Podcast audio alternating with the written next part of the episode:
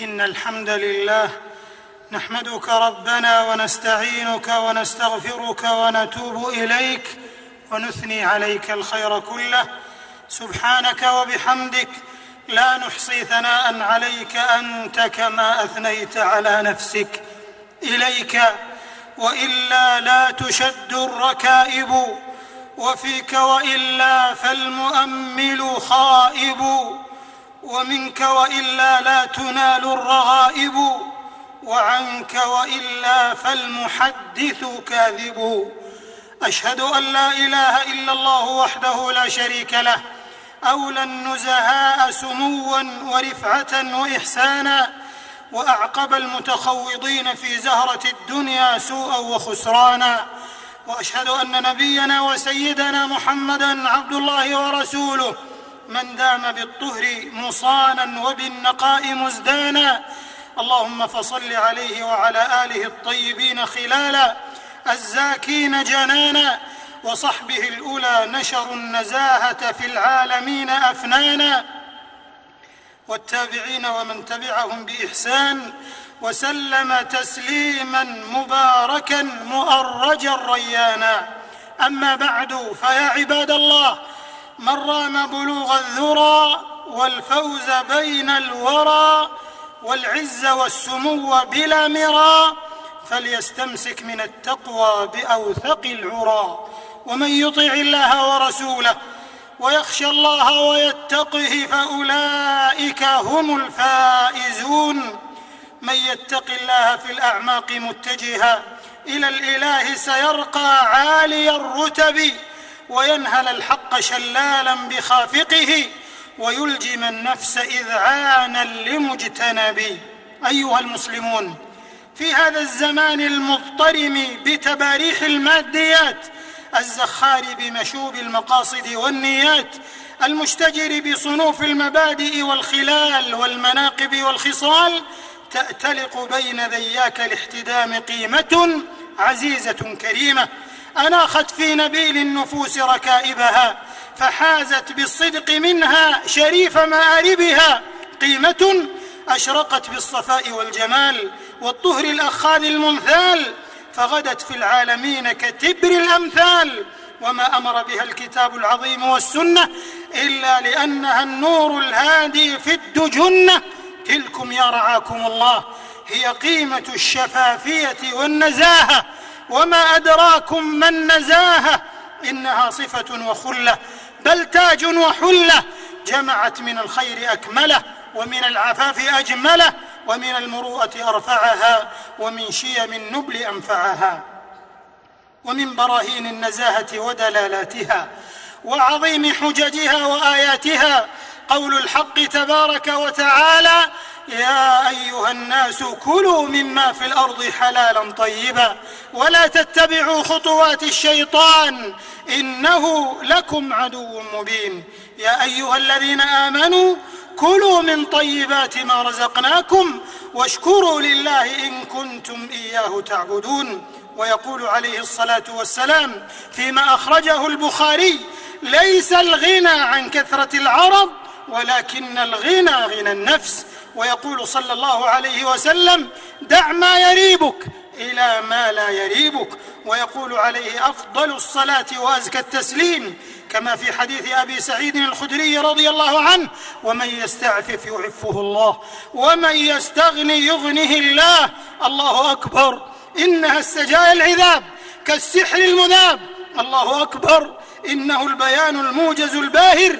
السني الطاهر لمعالم الشفافية والنزاهة وملامح العفاف والنباهة. فيا لله ما أكرمها من شيمة محمودة وخصلة ألويتها بالفوز معقودة. لا تظهر إلا من ندب شهم كريم ذي قلب رؤوم سليم يقول الإمام الماوردي رحمه الله العفة والنزاهة والصيانة من شروط المروءة والديانة. إذا قيل هذا منهل قلت قد أرى ولكن نفس الحر تحتمل الظمأ. أنهنهها عن بعض ما لا يشينها مخافة أقوال العدا في ماولما أيها الأحبة الأكارم ويقابل النزاهة ويضادها. فعلة وبيلة رديئة وخصلة شنيعة قميئة. ما أمر أمرها وأضر درها. ما تفشت في أمة إلا آذنت بهلاكها وأوقعتها في الورطات وأشراكها. إنها الرشوة يا عباد الله. برهان دناءة النفس ولؤم الطباع. وحيلة المكر والخداع. وهي من كبائر الذنوب. بالإجماع الرشوة خيانة للأمة وبلاء على المجتمع. هي فخ الشهامة وشباك المروءة وشراك الأمانة وقلة الديانة. تصيب مصالح الأمة بالإرباك والفشل ومشروعاتها بالعثار والشلل. وجهود المخلصين بالفتور والخور وأعمالهم بالجحود والضرر. فكم من مظالم انتهكت وحقوق ضيعت بسببها وكم فقدت ثروات وهدمت أسر وبيوتات وأهدرت كفاءات وضيعت طاقات من جرائها وأهلها. لا كثرهم الله وهو سبحانه حسبنا وحسيبهم. فويل لهم مما كتبت أيديهم وويل لهم مما يكسبون. يقول تعالى ولا تأكلوا أموالكم بينكم بالباطل وتدلوا بها إلى الحكام لتأكلوا فريقا من أموال الناس بالإثم وأنتم تعلمون. يقول الإمام القرطبي رحمه الله أي لا تجمعوا بين أكل المال بالباطل وبين الإدلاء إلى الحكام بالحجج الباطلة. وفي زجر آخر شنيع ووصف للراشين مريع يقول عز اسمه وترى كثيرا منهم يسارعون في الإثم والعدوان وأكلهم السحت لبئس ما كانوا يعملون. فحرم جل شأنه سحت الأموال وأوجب على منتهكها بئس العقوبة والنكال. فكم من أقوام وأسفاه عفروا وجوههم بالرشوة في الرغام وارتكسوا بجمرة من الحرام من الذروة والسنام وحسبكم منها تخويفا وتهديدا وتهويلا لجرمها ووعيدا ما رواه عبد الله بن عمر رضي الله عنهما.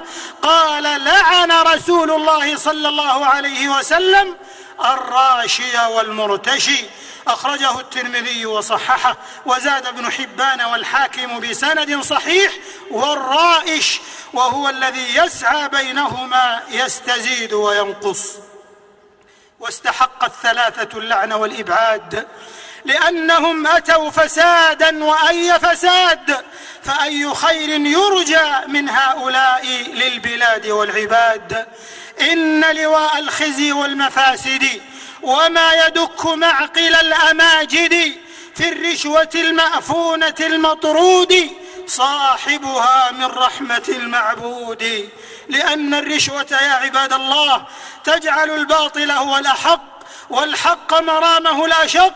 بها تروج سوق الفساد ومسالك الباطل وأساليب السحت وتستمرئ الأمة أبواب الحرام وطرق الإجرام والجرأة على الآثام فتشتت كل مجموع وتكدر كل ينبوع وتزهق كل مشروع وتبيح كل ممنوع وتعتاق كل إبداع يلوح وتغتال كل نبوغ وطموح مروجة بعبارات خلابة ومعاني مموهة كذابة هدية تارة ومكافأة أخرى وإكرامية وتشجيعا وتقديرا للجهد تارة أخرى ولكن الرشوة رشوة وإن زخرفت مناظرها وتلونت مظاهرها واختلفت أسماؤها وتعددت مسمياتها. عن أبي حميد الساعدي رضي الله عنه قال استعمل رسول الله صلى الله عليه وسلم رجلا من الأزد يقال له ابن اللتبية على صدقة فلما قدم قال هذا لكم وهذا أهدي إلي. فقام النبي صلى الله عليه وسلم فصعد المنبر فحمد الله وأثنى عليه. ثم قال ما بال العامل نبعثه فيأتي فيقول هذا لكم وهذا أهدي الي أفلا جلس في بيت أبيه وأمه فينظر هل يهدى إليه أم لا. والذي نفسي بيده لا يأتي بشيء إلا جاء به يوم القيامة يحمله على رقبته. الحديث أخرجه البخاري في صحيحه.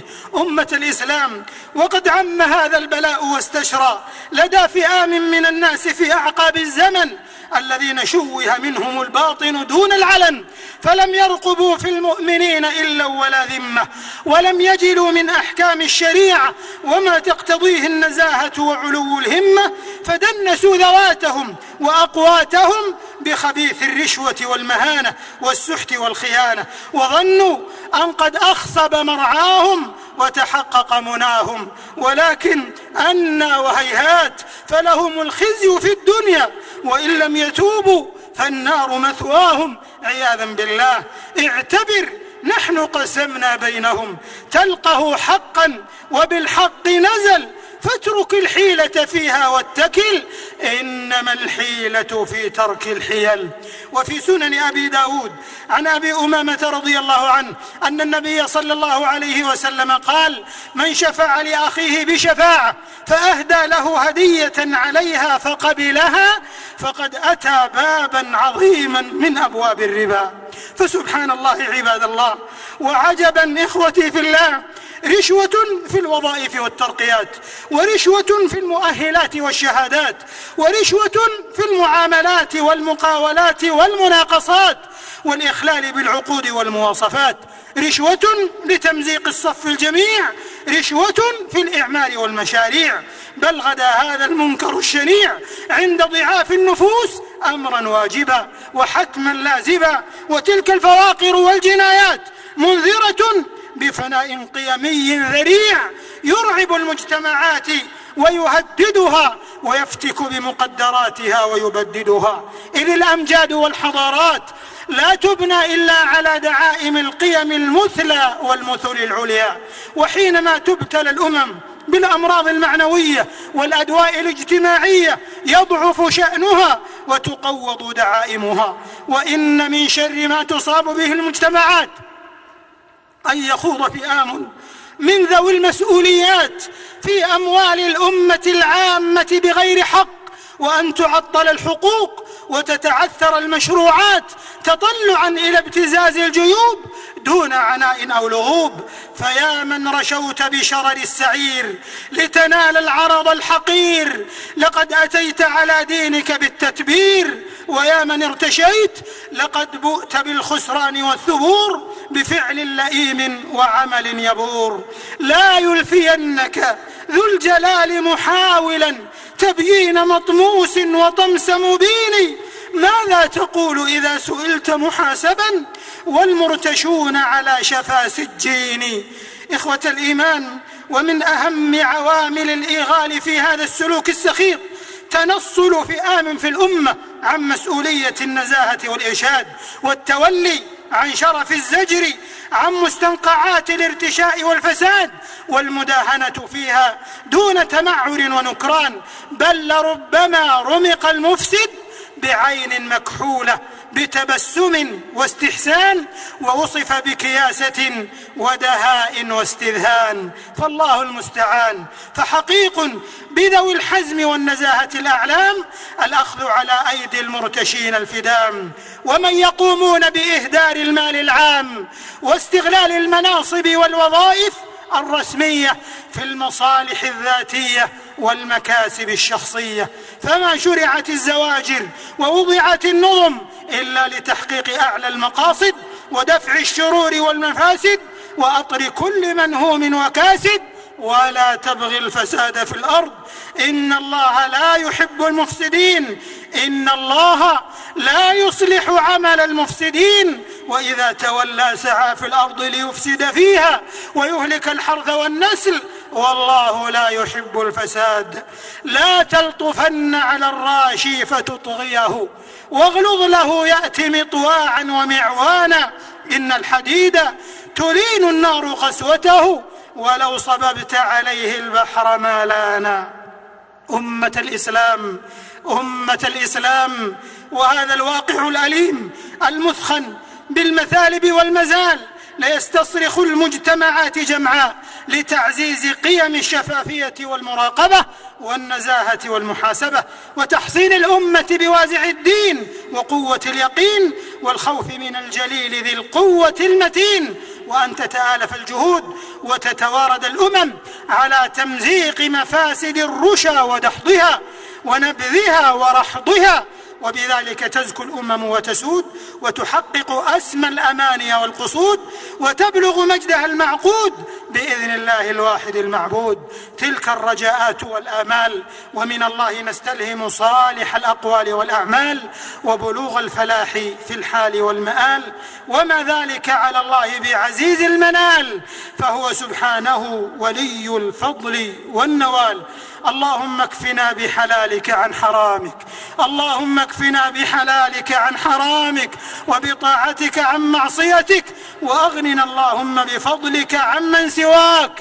وهب لنا غنى لا يطغينا وصحة لا تلهينا وأغننا اللهم بفضلك عمن أغنيته عنا. يا جواد يا كريم أعوذ بالله من الشيطان الرجيم. تلك الدار الآخرة نجعلها للذين لا يريدون علوا في الأرض ولا فسادا. والعاقبة للمتقين والعاقبة للمتقين. بارك الله لي ولكم في القرآن والسنة ونفعنا ورفعنا بما فيهما من الآيات البينات والحكمة. أقول قولي هذا وأستغفر الله العظيم الجليل لي ولكم ولسائر المسلمين من كل خطيئة وإثم فاستغفروه وتوبوا إليه. إن ربي لغفور رحيم.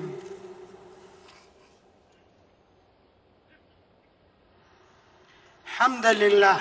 وصلاة وسلاما على رسوله ومصطفاه. أما بعد فاتقوا الله عباد الله واعلموا أن في الحلال غنية عن الحرام وفي الطيبات كفاية عن الخبائث والمشتبهات. إخوة الإيمان وملاك تعزيز النزاهة ودرء الفساد إحقاق الحق الخفي والجلي والتمسك بالعفاف السني الذي هو قوة الأمين وأمانة القوي وأن تربى الأمة كافة على أكرم الأخلاق والسجايا وأنبل الخلال والمزايا وأن يتنزه ذو المسؤوليات والأمانات عما وضح من شبهات المال وكمن ويخف لقضاء معاملات المراجعين دون تلاعب بالمواعيد أو تلكؤ أو تعقيد أو تسويف أو من أو تعثير في المشاريع بكل عذر شنيع يعود بالضرر على الجميع أو استشراف لاسترشاء أو رنو لاستهداء وحينئذ يا بشرى للموظف الضمين والمسؤول الأمين الذي اتخذ النزاهة شعاره والأمانة دثاره وإحقاق الحقوق بداره وسمى عن دنيء الأعراض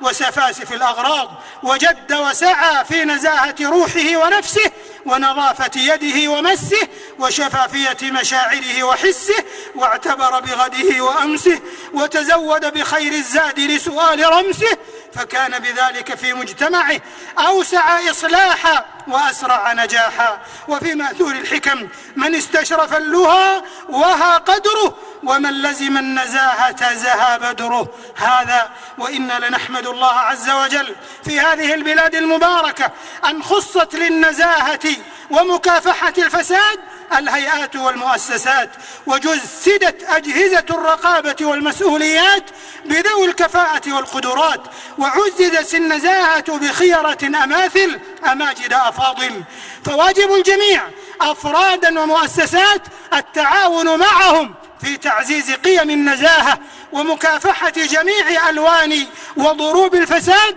لنبلغ بالمجتمع مراقي الفلاح والرشاد.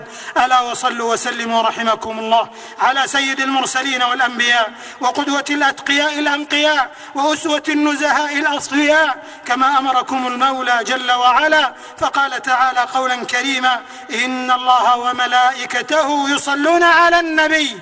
يا أيها الذين آمنوا صلوا عليه وسلموا تسليما. وقال عليه الصلاة والسلام من صلى علي صلاة صلى الله عليه بها عشرا. صلى عليه إله العرش ما طلعت شمس. وما فاح زهر الروض في الانف والآل والصحب والأزواج أجمعهم الساكنين لدى الفردوس في الغرف. اللهم ارض عن الخلفاء الراشدين والأئمة المهديين الذين قضوا بالحق وبه كانوا يعدلون. ذوي الشرف الجلي والقدر العلي أبي بكر وعمر وعثمان وعلي وعن سائر الصحابة والتابعين ومن تبعهم بإحسان إلى يوم الدين وعنا معهم برحمتك يا أرحم الراحمين. اللهم أعز الإسلام والمسلمين. اللهم أعز الإسلام والمسلمين. اللهم أعز الإسلام والمسلمين. وأذل الشرك والمشركين ودمر أعداء الدين واجعل هذا البلد آمنا مطمئنا وسائر بلاد المسلمين. اللهم آمنا في أوطاننا وأصلح أئمتنا وولاة أمورنا وأيد بالحق إمامنا وولي أمرنا. اللهم وفقه لما تحب وترضى وخذ بناصيته للبر والتقوى وهيئ له البطانة الصالحة التي تدله على الخير وتعينه عليه. اللهم وفقه ونائبيه وإخوانه وأعوانه إلى ما فيه صلاح العباد والبلاد. اللهم وفق جميع ولاة المسلمين لتحكيم شرعك واتباع سنة نبيك صلى الله عليه وسلم.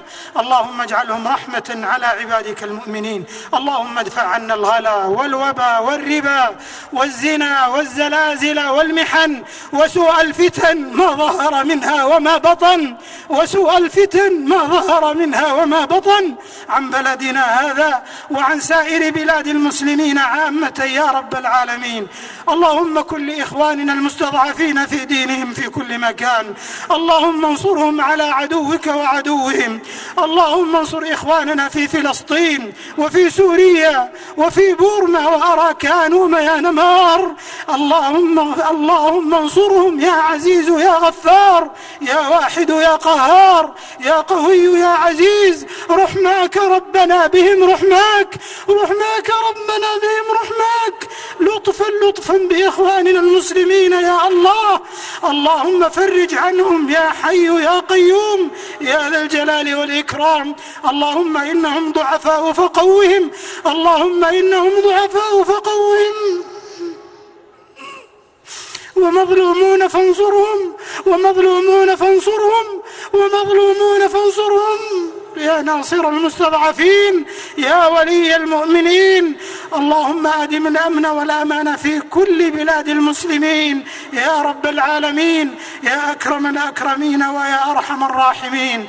اللهم لك الحمد على ما أنعمت به علينا من نعمة الغيث والأمطار. اللهم اجعلها سقيا رحمة. اللهم اجعلها سقيا رحمة. لا سقيا عذاب ولا بلاء ولا هدم ولا غرق.